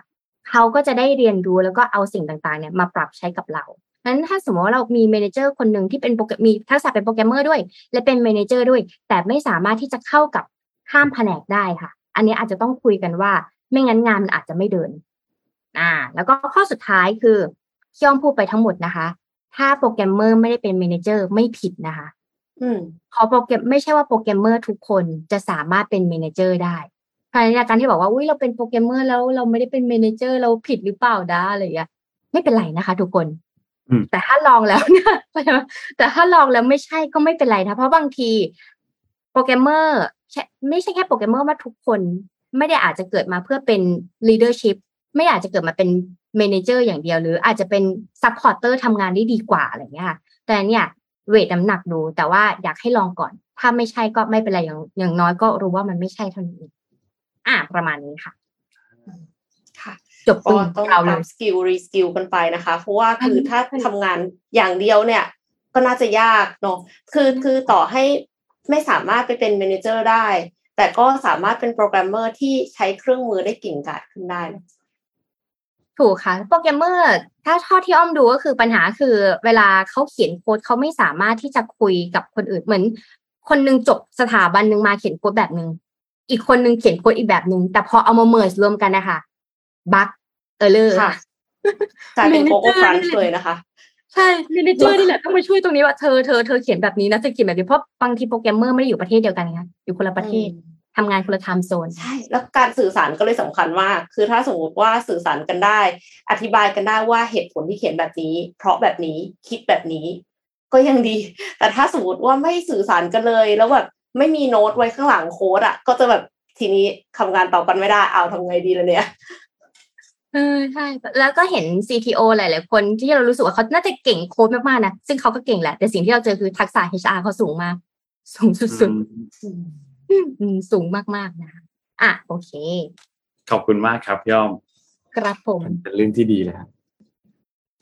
มีคนบอกว่าไม่ใช่ manager แต่ก็ต้องคุยครับ เป็นทุกอย่างให้เธอเลยครับผม เป็นทุกอย่างต่อไหมคะนนใช่ครับ นนมาพามาต่อครับ เอ่อนนพามาเมื่อวานนี้เนี่ยนนพูดถึงเรื่องประเด็นของคดี car bomb ที่สังหารดาเรียดูกิน่า นะครับซึ่งเป็นลูกสาวของทางด้านอเล็กซานเดอร์ดูกิน เล่าเรื่องให้ฟังกันนิดนึงครับ เมื่อช่วงสุดสัปดาห์ที่แล้วเนี่ยนะครับ มีข่าวครับ เพราะว่าคนเนี้ยดาริเอดูกิน่าเนี่ยเขาเป็นนักข่าวผู้หญิงเป็นชาวยูเครนครับ อายุ 29 ปีนะครับ และถูกลอบสังหารจากเหตุคาร์บอมครับ ซึ่งถ้าเธอเป็นนักข่าวทั่วไป เรื่องนี้ก็คงถูกพูดถึงอยู่สักพักหนึ่ง แล้วก็คงเงียบหายไป คงไม่ได้พูดถูกพูดถึงในวงกว้างมาก แต่ว่าคนนี้เป็นลูกสาวของอเล็กซานเดอร์ดูกิน ซึ่งอเล็กซานเดอร์ดูกินเนี่ยเป็นคนที่ใกล้ชิดกับวลาดิเมียร์ปูติน ประธานาธิบดีของรัสเซียนะครับสถานการณ์นี้ก็เลยแบบเฮ้ยเกิดอะไรขึ้น แล้วทำไมถึงต้องสังหารดูกิน่านะครับ แล้วมีความสำคัญกับประเด็นการเมือง ทั้งรัสเซียทั้งยูเครนเนี่ยอย่างไร นะครับ เพราะว่าทางด้านรัสเซียเนี่ยออกมาบอกบอกว่ายูเครนเนี่ยเป็นคนที่อยู่เบื้องหลังเหตุ car bomb ในครั้งนี้ที่มีการสังหารลูกสาวดาเรียดูกิน่านะครับ ก็ยังไม่มีใครรู้ว่าสุดท้ายแล้วเนี่ยเรื่องมันมันเป็นแบบไหนนะครับ แต่เอาละลองเล่าให้ฟังกันนิดนึงว่ามันเกิดอะไรขึ้นนะครับ พูดถึงคนนี้ก่อนดาเรียดาเรียดูกิน่าเนี่ยนะครับ คนเนี้ยเป็นคนที่ต้องบอกว่า ถ้าพูดถึงพ่อเขาเนี่ยอเล็กซานเดอร์ดูกินนะครับ คนนี้เป็นนักเขียนเป็นนักปรัชญานะครับ ชาวรัสเซีย ซึ่งก็มีแนวคิดชาตินิยมนะครับ แบบสุดโต่งด้วยนะครับ และก็ต้องบอกว่าเหมือนเป็นสมองอันหนึ่งของวลาดิเมียร์ปูตินเหมือนกันนะครับ ก็คือเป็นคนที่ใกล้ชิดกับปูตินมากนะครับ สนับสนุนในเรื่องของการรวมชาติรัสเซียกับยูเครนด้วยนะครับ ทีนี้เอ่อแล้วดูกิน่าล่ะ ดูกิน่าเป็นใคร ดูกิน่าเนี่ยอย่างที่บอกครับว่าเป็นนักข่าวนะครับ แล้วก็มีความสนใจทางด้านการเมืองเชี่ยวชาญทางด้านนี้นะครับ แน่นอนว่าได้รับอิทธิพลมาจากคุณพ่อด้วยเนี่ยนะครับ อย่างชัดเจนมากๆนะครับ แล้วก็เป็นหนึ่งในแกนนำผู้สนับสนุนการลุกรานประเทศเพื่อนบ้านอย่างยูเครน เหมือนกับที่คุณพ่อเขาคิดด้วย นะครับซึ่งดูกิน่าเนี่ยเป็นหัวหน้าบรรณาธิการของเว็บไซต์ United World International หรือว่า UWI นะครับแล้วก็เคลมตัวเองว่าเป็นศูนย์วิเคราะห์อิสระนะครับทางดูกิน่าเนี่ยอย่างที่เราทราบกันนะครับว่าตั้งแต่เดือนมีนาคมที่ผ่านมาหลังจากรัสเซียส่งทหารเข้ามาบุกโจมตียูเครนเนี่ยดูกิน่าเองก็ถูก sanction โดยสหรัฐอเมริกาเหมือนกันนะครับโดยให้เหตุผลว่าเนี่ยที่เธอเป็นหัวหน้าบรรณาธิการของ UWI เนี่ยมีการเผยแพร่ข้อมูลหลาย ๆ อย่าง ที่มันบิดเบือนความจริงนะครับ ทีนี้ทางอังกฤษเองเนี่ยนะครับ ก็มีการคว่ำบาตรทางด้านของดูกิน่าเหมือนกัน ไม่ใช่แค่ที่สหรัฐเท่านั้นนะครับ ซึ่งแน่นอนล่ะพอหลังจากที่เกิดสงครามมาเนี่ยนะครับดูกิน่าเองก็มีการให้ข้อมูลมีการอะไรต่างๆ เพื่อที่จะสร้างความชอบธรรมให้กับปฏิบัติการทางทหารของรัสเซีย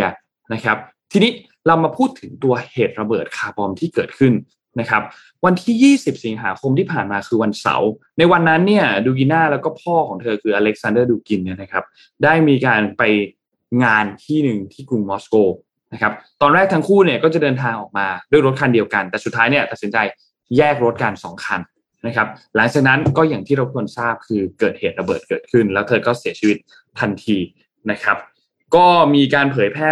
ภาพออกมานะครับแต่นนคิดว่าภาพตอนนี้น่าจะถูกดึงลงไปหมดแล้วนะครับ ว่าเอ่ออเล็กซานเดอร์ดูกินเนี่ยก็ก็ช็อกครับ เพราะว่าเห็นภาพลูกสาว อยู่ในซากรถยนต์ไฟไหม้นะครับ ทีนี้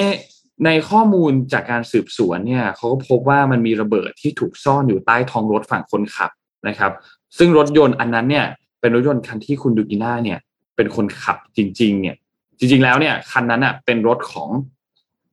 อเล็กซานเดอร์ดูกิน คนที่จะต้องขับอะคืออเล็กซานเดอร์ดูกิน ก็เลยทำให้คนเนี่ยวินิจฉัยกันไปว่า เออจริง ๆ แล้วเนี่ย คนร้ายน่าจะมุ่งเป้าไปที่ดูกินคุณพ่อมากกว่า ที่จะเป็นคุณดูกิน่านะครับ ส่วนใครที่อยู่เบื้องหลังในครั้งนี้เนี่ยอย่างที่บอกว่ารัสเซียก็ออกมาเอ่อบอกว่ายูเครนเนี่ยอยู่เบื้องหลังเรื่องนี้นะครับ แต่ยูเครนเองก็บอกว่าปฏิเสธ บอกว่าเขาไม่ได้มีส่วนรู้เห็นอะไรเกี่ยวกับเรื่องนี้เลย นะครับที่ปรึกษาของประธานาธิบดียูเครนเนี่ยก็มาบอกว่าเขาเราไม่มีส่วนเรื่อง ไม่มีเราไม่ใช่รัฐก่อการร้าย ไม่ได้มีส่วนกับเบื้องหลังของเรื่องนี้นะครับ แต่ประเด็นก็คือมันจะยิ่งทำให้ความร้อนระอุของการเมืองสถานการณ์สงครามที่ยูเครนรัสเซียเนี่ยมันยิ่งร้อนระอุมากขึ้นไปอีกหรือเปล่านะครับ อันนี้เป็นประเด็นสำคัญที่ทุกท่านต้องต้องติดตามกันอย่างใกล้ชิดมากๆนะครับ ก็ รอดูครับว่าเรื่องนี้เนี่ยจะเป็นกระแสอันหนึ่งที่เป็นการจุดประเด็น และถูกใช้เป็นเครื่องมือหรือเปล่า เพราะว่าเราก็เคยเห็นคือคือนี่ไม่ใช่ครั้งแรกที่เราเคยเห็นสถานการณ์แบบนี้ พอมันเกิดเหตุการณ์อะไรขึ้นมา เหตุการณ์นั้นมักจะถูกยกไปเป็นเครื่องมือในการสร้างความชอบธรรมให้มีการก่อสงครามเกิดขึ้นนะครับ เพราะฉะนั้นอันเนี้ยเป็นจุดหนึ่งที่สำคัญมากๆ แต่ไม่มีใครอยากให้มีความสูญเสียเกิดขึ้นอยู่แล้วนะครับ ก็ ก็หวังว่าจะไม่มีความสูญเสียที่เกิดขึ้นรุนแรงมากขึ้นอีกหลังจากนี้ครับ ก็รอติดตามหน้าข่าวกันอีกทีหนึ่งครับ แล้วก็รอดูด้วยว่าจะมีการสืบ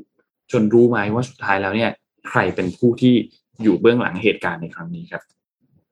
ไปที่เรื่องของการศึกษากันสักนิดนึงนะคะ คิดว่าอ้อมน่าจะอยากจะดิสคัสเรื่องนี้เต็มที่เลยค่ะเพราะว่ามันเกี่ยวกับเรื่องเทคโนโลยีด้วยนะคะรอฟังครับ แต่ว่าเป็นข่าวของทางเกาหลีใต้ค่ะ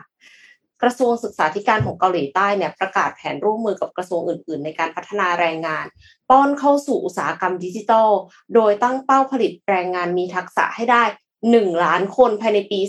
2026 ค่ะหนึ่งล้านคนเนี่ยใช่หนึ่งล้านคนเลยนะคะ แล้วก็อย่างที่ทุกท่านทราบกันดีว่าเกาหลีเวลาเขาทำอะไรเขาทาจริงมากนะคะ ในการนี้เนี่ยจะมีการเพิ่มหลักสูตรการเรียนในระดับ ประถมศึกษา มัธยมศึกษาให้มีชั่วโมงการเรียนการสอนวิชาไอทีเพิ่มเป็นสองเท่า รวมทั้งกำหนดให้สถานศึกษา สอนการเขียน coding โปรแกรมคอมพิวเตอร์จำนวนเป้าหมายหนึ่งล้านคนนี้เนี่ยแบ่งย่อยลงไปตามระดับการศึกษาของกลุ่มแรงงาน ได้แก่มัธยมศึกษาหรือวิทยาลัยในระดับเทียบเท่า 160,000 คน กลุ่มที่สำเร็จการศึกษาในระดับปริญญาตรี 710,000 คน และอีก 130,000 คนเนี่ยคือเป้าหมายของแรงงานดิจิทัลที่สำเร็จการศึกษาในระดับปริญญาโทหรือปริญญาเอก คือโทกับเอกเนี่ยแสนสามแล้วนะคะ การเปลี่ยนแปลงหลักสูตร การศึกษาเนี่ยจะเริ่มตั้งแต่ระดับประถมศึกษาให้เพิ่มชั่วโมงเรียนวิชาไอทีจาก 17เป็น 34 ชั่วโมงค่ะ และในระดับมัธยมศึกษาเพิ่มเรียนวิชาไอทีจาก 34เป็น68ชั่วโมงค่ะโอ้โหเรียนเยอะมากเลยนะคะลดก็ลดวิชาอื่นไหม หรือว่าเขาเพิ่มคือเพิ่มอันอื่นไม่ลดเลย เป็นเป็นในในในในคอร์สหนึ่งหรือในสัปดาห์นะครับพี่เอ็มเขาไม่ได้บอกค่ะ แต่ว่าก็คือ คือเอาเป็นว่าเพิ่มเท่าหนึ่งแน่ๆอันนี้คือชัวร์แต่ว่าก็เข้าใจว่าอาจจะลดวิชาที่มันออฟสูลิตแล้วอะมันก็จะมีบางวิชาที่ที่มันแบบเนื้อหามัน ล้าสมัยไปแล้วใช่ไหมคะเพราะฉะนั้นคืออาจจะไม่ได้อินิมิเนตวิชานั้นไปเลย แต่ว่าอาจจะตัดทอนเวลาออกนะคะ โดยจะปรับเปลี่ยนหลักสูตรให้แล้วเสร็จภายในปี 2025 จะมีการสอนเชิงคิดเชิงคำนวณค่ะ computational thinking และการเขียนโปรแกรมรวมถึงภาษาคอมพิวเตอร์ต่างๆนะคะ โรงเรียนวิทยาศาสตร์หรือโรงเรียนพิเศษเป็นแบบเด็ก gifted เนี่ย ก็จะมีการจัดหลักสูตรพิเศษด้านซอฟต์แวร์และปัญญาประดิษฐ์ให้ได้เรียนกันตั้งแต่เนิ่นๆ พร้อมกันนี้ก็ยังเตรียมยกเลิกกฎที่เคยครอบยกแบบมีข้อบังคับต่างๆ อย่างเช่น ควบคุมการเปิดแผนกหรือคณะที่จัดสอนเกี่ยวกับอุตสาหกรรมดิจิทัล ให้มีจำนวนมากเกินไป คือแต่เดิมเขาควบคุมไว้ ไม่อยากให้มีเยอะเกิน ตอนนี้ยกเลิกแล้วนะคะ คือใครอยากเปิดเปิดเลยค่ะ เต็มที่ยกเลิกข้อกำหนดเนี่ยก็เลยจะทำให้ มหาวิทยาลัยต่างๆ ก็คือจะเปิดมากขึ้น เพราะว่าคนที่เกาหลีใต้เนี่ย จริงๆ แล้วมีคนเล่น e-sport เยอะ แล้วก็คือ entertainment industry ของเขาเนี่ย ตอบรับ metaverse มาก เพราะฉะนั้นเนี่ยเข้าใจว่าเด็กที่สนใจเรียนในสาขาเราเนี้ยมันต้องมีเยอะอยู่แล้วนะคะ แล้วสถานศึกษาเดิมที่มีการเรียนการสอนศาสตร์ที่เกี่ยวข้องกับอุตสาหกรรมดิจิทัลอยู่ก่อนแล้วเนี่ย ก็ยังไม่ไม่ต้องจำกัดจำนวนผู้เรียนสูงสุดต่อคณะด้วย คือแต่เดิมเขาก็มีกฎข้อบังคับเหมือนกัน ว่าให้รับได้กี่คนแต่ตอนนี้คือไม่จำกัดแล้วนะคะ เปิดกว้างเลยแต่ว่าก็ต้องไปหาคนมาสอนเนาะต้องคุณรักษาคุณภาพการสอนให้เป็นไปตามของกระทรวงนะคะเราก็จะมีการกิจกรรมจัดกิจกรรมเข้าค่ายในระดับมหาวิทยาลัย เพื่อสร้างการเรียนรู้เชิงบูรณาการ เรื่องการประยุกต์ใช้เทคโนโลยีดิจิทัลสำหรับสาขาวิชาชีพด้านอื่น ไม่ว่าจะเป็นมนุษยศาสตร์สังคมศาสตร์รวมถึง พัฒนาการด้านศึกษาศาสตร์ด้วยค่ะ แล้วก็จะมีการเปิดสถาบันการศึกษาในระดับบัณฑิตวิทยาลัยก็คือปริญญาโทเนาะมุ่งเน้นศาสตร์เฉพาะด้าน ปัญญาประดิษฐ์เทคโนโลยี VR แล้วก็ Cyber Security ความปลอดภัยระบบคอมพิวเตอร์ ตลอดจนเทคโนโลยีด้าน Big Data กระทรวงเนี่ยมีแผนที่จะให้เกาหลีมีมหาวิทยาลัยด้านซอฟต์แวร์ครบ 100 แห่งภายในปี 2027 ค่ะ โอ้โห ปั่นกันไวมากเลยนะคะ ในระยะสั้นเนี่ยกระทรวงศึกษาธิการคาดว่าสถานศึกษาต่างๆ จะต้องใช้วิธีจ้างผู้เชี่ยวชาญด้านไอทีมาให้คำแนะนำและทำการสอนไปก่อนเป็นระยะเวลาชั่วคราว จริง ๆ มันก็ดีนะ เพราะว่าเขาอยู่ใน industry นั้นอยู่แล้วเขาทำงานจริงเนาะไม่ใช่ว่าแบบเหมือนกับว่าทั้งชีวิตคืออยู่แต่ว่าเป็นอาจารย์มาตลอดเลย แล้วก็ไม่รู้ว่าระบบ soft software house ข้างนอก หรือว่าระบบ การทำงานของบริษัทใหญ่มันเป็นยังไง แต่ว่าคุณมาสอนแบบเนี้ยเดี๋ยวอาจกลายเป็นแต่ละมหาวิทยาลัยเขียนโค้ดไม่เหมือนกันนะคะ การประกาศนโยบายของกระทรวงศึกษาครั้งนี้เนี่ยเป็นการตั้งนโยบายที่ขยายวงมาจากเป้าหมายพัฒนาแรงงานฝีมือสู่อุตสาหกรรมเซมิคอนดักเตอร์ให้ได้หนึ่งแสนห้าหมื่นคนในช่วงสิบปีข้างหน้า โดยแผนงานของกระทรวงศึกษาธิการมองว่าภาพรวมของอุตสาหกรรมดิจิทัลเนี่ยจะต้องการแรงงานประเภทต่างๆ ไม่น้อยกว่า 738,000 คนในอีก 5 ปีข้างหน้า นอกจากนี้ยังมองว่าการเติบโตของอุตสาหกรรมธุรกิจอื่น ก็อาจเพิ่มความต้องการผู้เชี่ยวชาญด้านแพลตฟอร์มดิจิทัลมากกว่านั้นอีก on top ไปอีกนะคะ เกาหลีนี่เขาไปขนาดนี้นะคะ ทางบล็อกนั้นเนี่ยเขาก็ไปเอามาด้วยว่าประเทศไทยกระทรวงศึกษาธิการได้กำหนดนโยบาย แล้วก็จุดเน้นในการทำงานประจำปีนี้ออกมาเช่นกันค่ะ มีเรื่องการพัฒนาและเสริมสร้างศักยภาพมนุษย์ แตกย่อยเป็นนโยบาย 13 ข้อ ซึ่งรวมถึงพัฒนาการวงการไอทีที่ประกาศไว้นะคะ คือดังนี้ ICT Information and Communication Technologies เทคโนโลยีสารสนเทศและการสื่อสาร ประกอบด้วย 7 เรื่องย่อยได้แก่ 1. Data Center ซึ่งก็คือศูนย์ข้อมูลกลางค่ะ 2. Big Data ข้อมูลขนาดใหญ่ คลังข้อมูลการนำข้อมูลมารวมกัน 3. Platform ไม่ว่าจะเป็น e-learning e-library teaching resource platform ก็คือ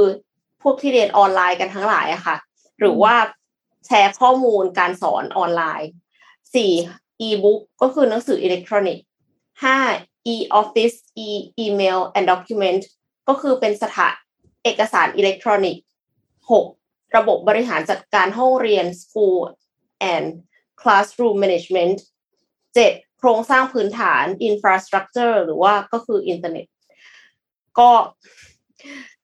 ไม่แน่ใจเหมือนกันว่าไหวไหมคะ เราก็จะต้องเราก็จะต้องทันโลกนะคะ ของเมืองไทยเนี่ยคือเกาหลีเนี่ย แผนเขาออกมายิ่งใหญ่มากและดูชัดเจน รายละเอียดมันเยอะ คืออยากจะจบไลน์แล้วไปทำงานเลยเนี่ย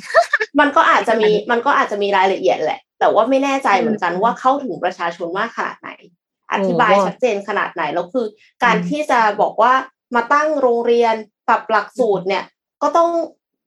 นึกไปถึงว่าผู้สอนจะพอหรือเปล่า แล้วการเรียนการสอนจะทำยังไง เพื่อที่จะให้มันมีประสิทธิภาพ เพราะว่าไม่ใช่ทุกคนที่มีคอมพิวเตอร์อยู่ที่บ้านหรือเปล่า ครับ แล้วเราจะสนับสนุนยังไง คือก่อนหน้านี้การที่มันต้องเรียนออนไลน์เพราะโควิด -19 เนี่ย ก็คงมีคนซื้ออุปกรณ์ไปเยอะแล้วแหละ แต่ว่านอกเหนือจากนั้นอาจจะต้องมีอะไรที่ส่งเสริมเขาไหมหรือว่ามันจะต้องสร้างความคือคือคิดว่าจริง ๆ อุปกรณ์เป็นส่วนหนึ่งเนาะอาจจะเป็นก้าวแรก แต่ว่า environment ของการเรียนรู้อะค่ะ มันน่าจะเป็นก้าวก้าวที่สำคัญมาก แล้วก็คือหลายครั้งเนี่ย ถ้าจะมาบอกว่าให้เรียน coding แล้วก็คือนั่งหน้าจอแล้วก็ code code code code ไป syntax ผิดตัวหนึ่งมัน enter แล้วไม่เด้งเนี่ยนี่ไม่โอเค inner ล้วนๆคือ เพราะฉะนั้นเนี่ยถ้าให้อย่างที่เอาเลโก้มาใช้ด้วยอะที่ถ้าเขียนโค้ดแบบ low-code อะค่ะ ดึงดึงลากลากมาเสร็จแล้วปรากฏว่ากด enter แล้วเฮ้ยไม้กั้นมันเปิดอะ รถมันเล่นผ่านได้อะไรอย่างเงี้ย ก็จะตื่นเต้นเนาะตื่นตาตื่นใจเอ็มเชื่อว่าไม่ได้เฉพาะสำหรับเด็กเล็ก ๆ ด้วยนะผู้ใหญ่เองก็ตื่นตาตื่นใจ เห็นชัดเจนเลยว่า การเขียนโค้ดมันทำให้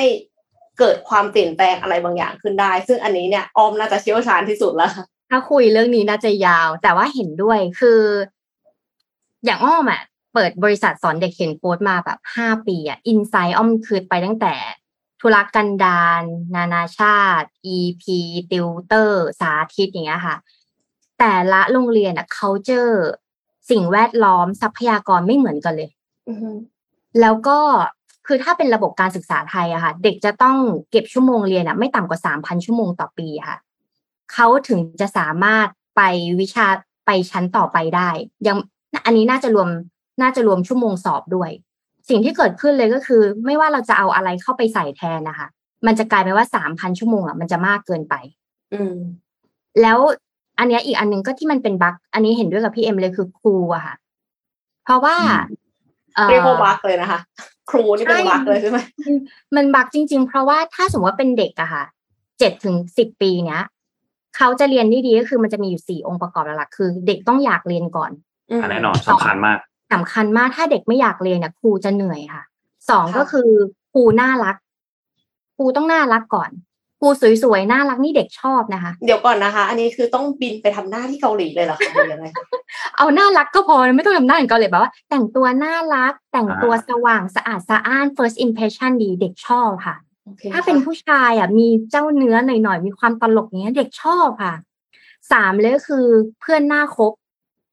คือถ้าสมมติว่าเด็กอยากเรียนครูน่ารักเพื่อนน่าคบอันนี้ smooth เลยทำด้วยการกิจกรรมด้วยกันเด็กรู้สึกว่าเขาไม่ได้เก่งแค่คนเดียว เขาอยากช่วยคนอื่นด้วยแล้วมีเรื่องคุยด้วยเหมือนเด็กคนนึงเล่น Roblox แล้วทุกคนก็เล่นด้วย แล้วข้อสุดท้ายคือสิ่งแวดล้อมน่าอยู่ถือว่าถ้าโรงเรียนนั้นนะคะมี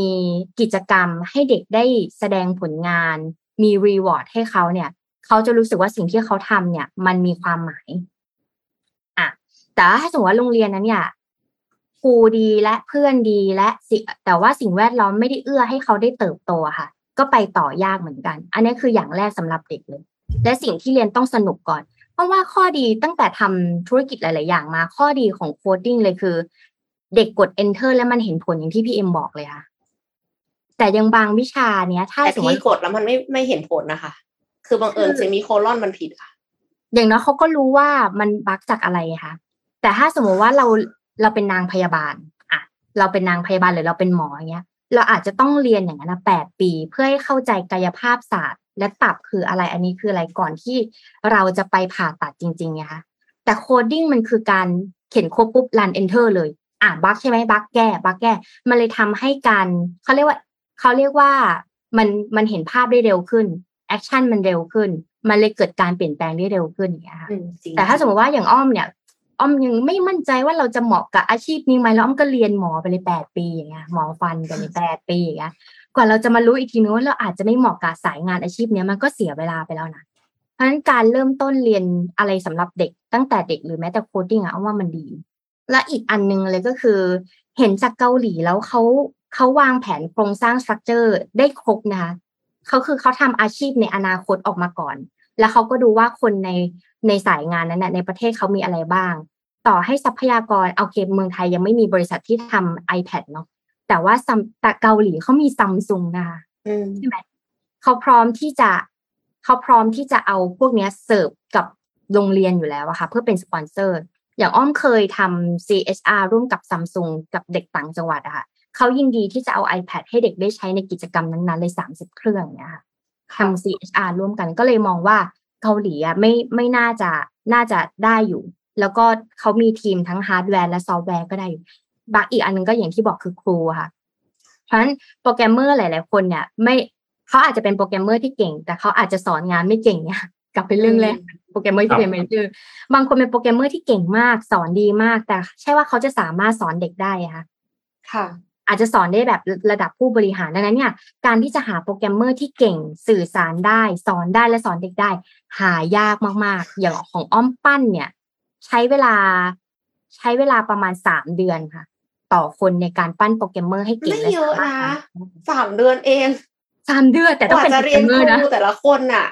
ใช่ใช่แต่ก็คือหมายถึงว่ากว่าจะเรียนครูแต่ละคนที่ออกมาที่อ้อมหมูก็เป็นบักอะเขาก็เรียนนานนะคะ ใช่เขาเรียนนานมากนะเพราะว่ากว่าจะจบปริญญาตรีก็คือแบบ ถ้าตั้งแต่มปลายถึงจบจบปริญญาตรีก็ประมาณแบบเกือบสิบปีแต่การ แต่อีกฝั่งหนึ่งที่อ้อมได้เห็นก็คือ โปรแกรมเมอร์หลาย ๆ ท่าน พอได้มาเจอเด็กแล้วเขาผ่อนคลายขึ้นค่ะ แต่ไม่ใช่ทุกคนนะโดยเฉพาะโปรแกรมเมอร์เริ่มเป็นผู้หญิงมากขึ้น ในวงการ tech หรือสตาร์ทอัพเนี่ยก่อนหน้านี้จะมีแต่ผู้ชาย แล้วก็จะเข้าหานักเรียนผู้หญิงยากตอนนี้ผู้หญิงมากขึ้น มันก็ทำให้ดึงดูดเด็กให้เรียนมากขึ้นด้วยโอ้แต่คุยเรื่องนี้นานนะนานมากเลยพอก่อนดีกว่าน่าสนใจครับ น่าสนใจมากใช่ค่ะ โอ้ยคอมเมนต์ยาวมาก ยาวมากเลยรูไม่ได้อยากมาเป็นครูมันมีอีกอีกสองเรื่องครับ ที่ที่อยากจะพูดถึงแต่ว่า เออเรื่องของ ที่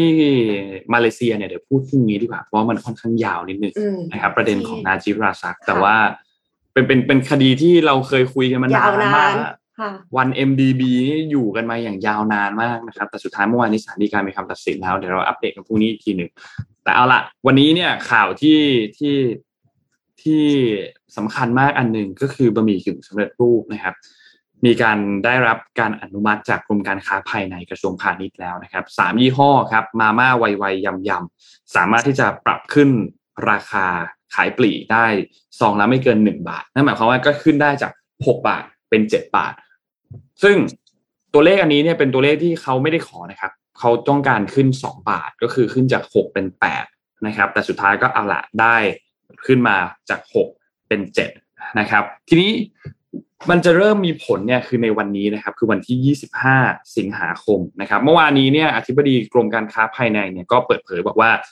กรมการค้าภายในได้พิจารณาแล้วที่มีการยื่นหนังสือขอปรับราคาจาก 6 บาทเป็น 8 บาทนะครับพอหารือกันแล้วเนี่ยก็พบว่าต้นทุนการผลิตในช่วงที่ผ่านมาเนี่ยมันปรับตัวขึ้นสูงจริง พลังงานแรงงาน วัตถุดิบ ข้าวสาลีน้ำมันปาล์มบรรจุภัณฑ์ต่างๆเนี่ยก็เลยมีเขาเรียกว่ามติอนุมัติให้ปรับราคาขึ้นมาได้เนี่ยไม่เกิน 1 บาท นะครับ แต่อย่างไรก็ตามเนี่ยถ้าหากว่าราคาต้นทุนมีการปรับลดลง ผู้ผลิตเองก็ต้องมีการปรับราคาขายลงมาตามมาด้วยนะครับ แล้วก็ต้องแจ้งข้อมูลการรับซื้อวัตถุดิบมาให้กรมการค้าภายในเนี่ยตรวจสอบเรื่องนี้ด้วยนะครับ ส่วนทางกรมการค้าบอกว่า ตอนนี้อยู่ในระหว่างพิจารณารายอื่นด้วย เพราะว่ามีที่ทำหนังสือยื่นมาเนี่ยไม่ได้มีแค่นี้ มีอีกรายหนึ่งก็คือนิชชินด้วยนะครับ ซึ่งก็ส่งข้อมูลเข้ามาครบแล้ว ก็อยู่ในระหว่างการ พิจารณา ซึ่งก็จะยึดหลักการเดียวกันกับสามยี่ห้อก่อนหน้านี้ก็คือมาม่าไวๆแล้วก็ยำยับนะครับ ก็ขึ้นอย่างเป็นทางการอีกเจ็ดบาทนะครับ ตอนนี้เราจะเห็นมาม่าเนี่ยรู้สึกว่าจะมีการเปิดตัวอีกอีก SKU หนึ่งก็คือที่เป็นมาม่าที่โลโซเดียม แบบโซเดียมน้อยเราเคยได้ยินเนาะมาม่าโซเดียมเยอะบะหมี่กึ่งสำเร็จรูปเนี่ยมีโซเดียมเยอะเขาก็เลยมีการเปิดอีกอันหนึ่งมา ซึ่งเราจะมองได้ 2 แบบครับ เราจะมองว่าเจาะตลาดของกลุ่มที่รักสุขภาพมากขึ้น ก็ก็เป็นไปได้ แล้วจะมองในอีกรูปอีกรูปแบบหนึ่งว่า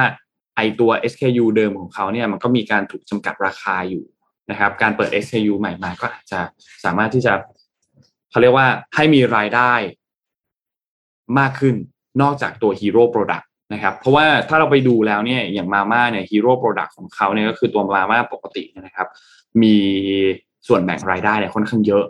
80%บวกบวกนะครับ ซึ่งถือว่าเยอะมากนะครับ เพราะฉะนั้นก็รอติดตามดูครับว่าการขึ้นราคามาม่าครั้งนี้เนี่ยบะหมี่กึ่งสำเร็จรูปครั้งนี้เนี่ยมันจะส่งผลกระทบมากน้อยแค่ไหนกับคนทั่วไป คือถ้าถ้าเป็นคนชนชั้นกลาง ชนชั้นข้างบนหน่อยเนี่ย อาจจะไม่ได้ไม่ได้ถูกได้รับผลกระทบอะไรมากนะครับ แต่ถ้าเป็นอีกด้านหนึ่งกลุ่มคนที่เป็นแรงงานที่เขาอาจจะ ต้องมารอดูเงินเดือนว่าเงินเดือนเดือนนี้ใกล้จะหมดแล้วเนี่ยแล้วต้องทานบะหมี่กึ่งสำเร็จรูปแทนเนี่ยก็อาจจะได้รับผลกระทบค่อนข้างเยอะเมื่อเทียบกันนะครับ เพราะฉะนั้นก็รอติดตามดูครับ แต่นี่แหละวันนี้ดีเดย์เริ่มขึ้นราคาวันแรกครับ ซื้อตุนไม่ทันแล้วสินะ ไม่ทันแล้วครับจริงๆก็อืมไม่ทันแล้วครับวันนี้น่าจะครบถ้วนไหมคะเร็วมากเลยครบครับ น่าน่าจะครบน่าจะครบถ้วนแล้วครับ วันนี้ก็คิดว่าคิดว่าประมาณนี้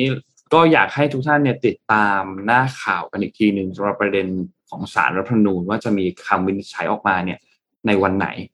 นะครับ ก็ขอบคุณ SCB ครับผู้สนับสนุนแสนใจดีของเรานะครับ ขอบคุณ SCB มากๆนะครับ และขอบคุณดีน่าโทนิวน้ำเต้าหู้ออร์แกนิกหอมอร่อยดีกับสุขภาพให้คุณออร์แกนิกได้ทุกวันนะครับ และขอบคุณท่านผู้ฟังทุกท่านครับที่ติดตาม Mission Daily Report นะครับ ก็สัญญาครับว่าพวกเราจะหาข่าวดีๆ หาคอนเทนต์ดีๆนะครับมาเสิร์ฟให้กับทุกๆคนทุกเช้าในช่วง7โมงถึง8โมงเช้านะครับใครฟังย้อนหลังก็ฝากสวัสดีทุกๆท่านด้วยนะครับ ก็วันนี้ขอให้มีความสุขกับการทำงานครับ แล้วพบกันใหม่อีกครั้งหนึ่งในวันพรุ่งนี้วันศุกร์ครับ สวัสดีครับ สวัสดีค่ะสวัสดีค่ะ Mission Daily Report start your day with news you need to know